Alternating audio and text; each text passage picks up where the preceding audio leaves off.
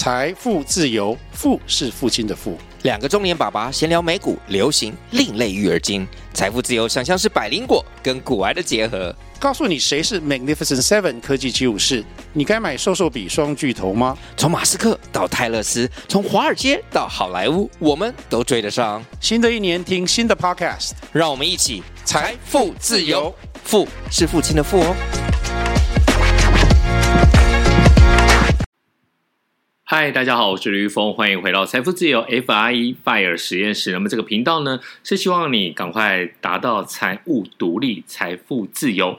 接着呢，fire 你的老板，找回你自己的人生。那我们要谢谢大家的支持啊！我们现在的节目呢，因为就是它的下载的一个数量，就是达到一定的程度以后，它每一集都会有一个插播的一个广告。那么可能在前面，可能在在后面，那。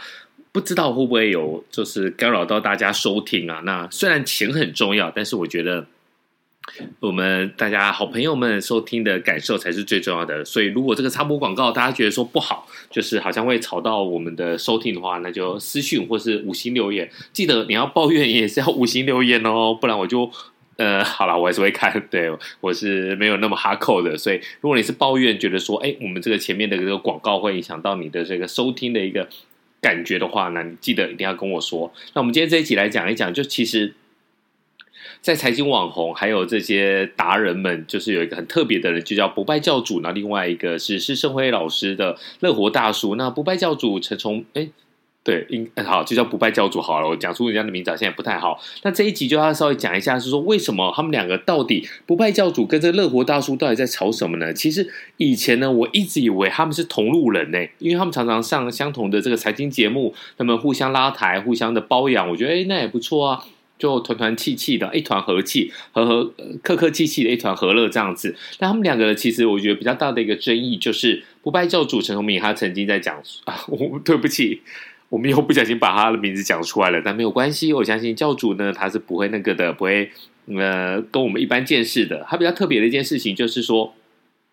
两个点，第一个点就是那时候零零五六不是有要把一些高股息的把它放进来吗？那他就觉得说，哎，如果你是航运股的话，那你这样子放进来是怎样怎样怎样？说还没有想到呢，哎，竟然被元大来发新闻稿来打脸。所以那时候呢，元大就说，那这个不败教主，呃，他也没有执照，然后呢，他也没有去了解过整个他发行的零零五六的一个理念，或者是怎么样，就是善意的一个。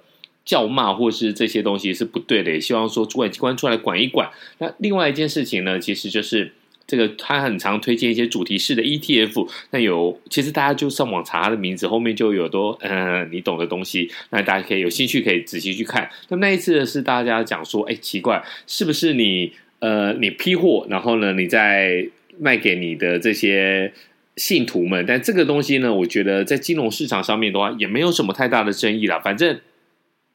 你讲的东西有人信，然后有人要买，我觉得那也还 OK。那至于说这个呃乐活大叔呢，其实他就是零零五六嘛，就是 一招走遍天下嘛。哦，还有有没有？还有还有两招，就是零零五六就是一直存，然后呢零零五零呢就是说，哎，如果就什么 K 大于呃 K D K D 一小，我我搞不太懂他的他的那个一个做法，反正呢就是。你看到一个指标，K D 的指标好像是低于二十就买进，然后高于八十就卖出。但是呢，这一点呢，其实已经被非常多的朋友来回测，因为这种东西只要回测就可以知道了。就是说，如果你是用这种方式来买卖的话，其实。你觉得自己最聪明嘛？对不对？小朋友投资学里面那个我最聪明，你觉得自己很棒啊，自己很厉害啊。我就是等到哎低点的时候我就抄底，然后呢到高点的时候森林我就到货，那你就不会这样抱过一一座山嘛。但是你回撤之后发现说你这样做的话，倒不如就是买进并持有。那我们今天就来讲一讲他们两个到底发生了什么事情。前面我们觉得他们都是同类人，后来发现说哎他们自己在自己的粉丝页上面就互相攻击，然后甚至呢这个。呃，不败教主在粉丝页上面的贴图呢，竟然就被截图了。对，我觉得截图这作为的话，哇，这个施正辉老师是蛮凶狠的。这个乐活大叔看起来没有那么乐活啊，就直接截图，然后就攻击他。那么虽然呢，双方后来都说哦，那那那那就不吵了，我不回应了。但其实可以看得出来，其实这两个人的一些。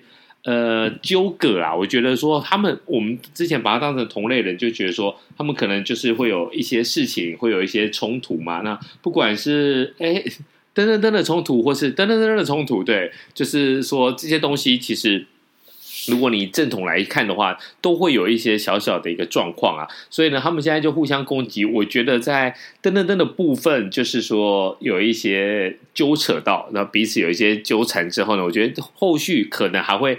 有其他的一个战火发生啊，大家就是不用想说哦，他们两个已经握手言和了。我觉得有时候你牵扯到噔噔噔，你这这种事情是很难以善了的。那我们今天的节目呢，当然不是纯八卦这么简单啊。如果你是他两位的这个信徒的话，我我劝你现在就最好关掉了，那 不然听下去可能会比较生气哦。那如果你是他们的信徒，但是你想看看外面的世界，或者是呢，你是他们的信徒，但是你也觉得说，哎，他们的做法是不是有哪里怪怪的？那就欢迎你继续听下去。好。如果你用 ETF 的投资台股的话，不管是定期定额单笔投资，其实很早很早就成立了元大五十，就是我们熟悉讲的零零五零嘛，跟元大台湾高股息零零五六。那你通常这两个就是被优先来讨论的。那到目前为止，其实到统计到八月底的受益人数，零零五零跟零零五六。很厉害哦，零零五零的这个受益人数据表示说，你有买的，那不管你是买多买少，你都有买的，那你是有六十一点一万人。但是我跟你说，零零五六更多，零零五六呢是有七十五万人，排名也是非常的高啊。所以到目前为止，你会觉得说，哇，这两档好像就是很厉害嘛，对不对？但其实我之前也不认为说。呃，你买零零五零或是零零五六不好，反正呢，当初就是很便宜嘛。就你就算现在你来看的话，其实你只要留在市场里面，总比你什么都不买好。那那个时候呢，其实零零五零、零零五六其实都蛮便宜的，所以你要是可以持续的买入，然后呢，定期定额的买，我觉得都问题不大。可是呢，现在来讲的话，很多人都会觉得说好。那如果我用退休族的角度来讲的话，不是很多财经网红说就零零五零啊，然后买下去，哎，这个其实是比较好的。那如果你说哎呦零零五六买下去，然后呢，甚至有很多人一直在讲一件事情，我听得都毛骨悚然。我要存十张零零五六，我要存一百张零零五六，然后呢，我就算哦零零五六，那我就是每年配息多少，然后呢，我就算嘛，我我我一年如果配四千一张配四千块，那我十张我们乱乱算的啦，我没有仔细去看，我们乱算的，那就是哎十张我就有四万块啊，我一百张就有四十万啊，那如果两百张我是有八十万，我每年就可以靠这个退退休过生活，我就可以乐活，我就可以啊。天呐，他们到底搞不搞得懂啊？就是说，这种东西配息并不是那么简单。就是说，每年都会有。如果你要每年都又会有，然后你要保证说，哎，这些钱都可以进到口袋里的，天呐，你就必须要去买债券。可是呢，债券有其他的问题。那我们插播一小段好了。很多的朋友问，我觉得也没有时间来好好的说一集，我们就插播一小段。为什么今年的这些股债配置好像都失灵？你就想一件简单的事情：为什么以前的股债配置，比如说我股票六成，然后呢，我的这个债券四成，好像哎，每年大概都有六趴到九趴的一个收益，觉得这应该就是投资的王道嘛，就是投资的圣杯嘛？为什么呢？因为风险比较大的是股票，但是呢，它相对的就是说它的投报率以回撤的呃资料来讲是比较高的。那债券呢，其实它做一个防御性的一个资产。如果呢，在呃金融风暴出现的时候呢，债券的反而大家会去资金会去青睐债券，债券就可以救大家嘛。那在过去这件事情对不对？当然是对的。那现在为什么不对呢？就是因为现在的通膨环境太严重了。你想想看。过去十几二十年来，大家已经习惯升息，呃，习惯降息的一个循环，甚至是降到一趴零趴了。所以呢，你在利率方面的话，利息利率方面的话，你就不是一个主要的一个变数。但今年的话，一直强力的升息，那升息会怎么样？会重创股市，因为资金会被锁住嘛。然后呢，另外就是。你升息还会发生一件什么事情？就是你存在银行的钱利息就很高啦。我这个旧的债券搞不好利息还没有我现在的银行利率高，所以呢，这个利息升高会伤害到债券的价格。那价格降低的话，你的值率就会变高。嘿嘿，这一点我们又 echo 到我的零零五六了。为什么你不能听乐活大叔讲的，或是乐活大叔的呃其他信徒推推荐的那一种方法？就是说我要存一百张零零五六，第一个。零零五六，它的这个配息不一定。如果你像今年股市都很差的话，我我不相信明年零零五六还可以配出像今年一样这么好的一个高股息啊。那还有另外就是零零五六的选股逻辑，它是预测未来一年的现金殖利率最高的三十档股票，这样的预测行为会发生什么事情？会发生说呢，我会太强流落。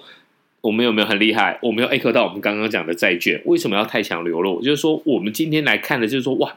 有两个方向。第一个，我的利息变很高，所以呢，我的殖利率股价不动的情况之下，我利息变很高。比如说，我以前我一百块的股票，那配四块，我是不是有四趴？可是，我今天赚太多钱了。那不管是卖土地，或是卖其他的一些什么东西，好。专利或者是土地，你卖出去，然后一笔一次性的一个收益，你发现哇，那我明年是就会变高了。那另外一种就是说，哎。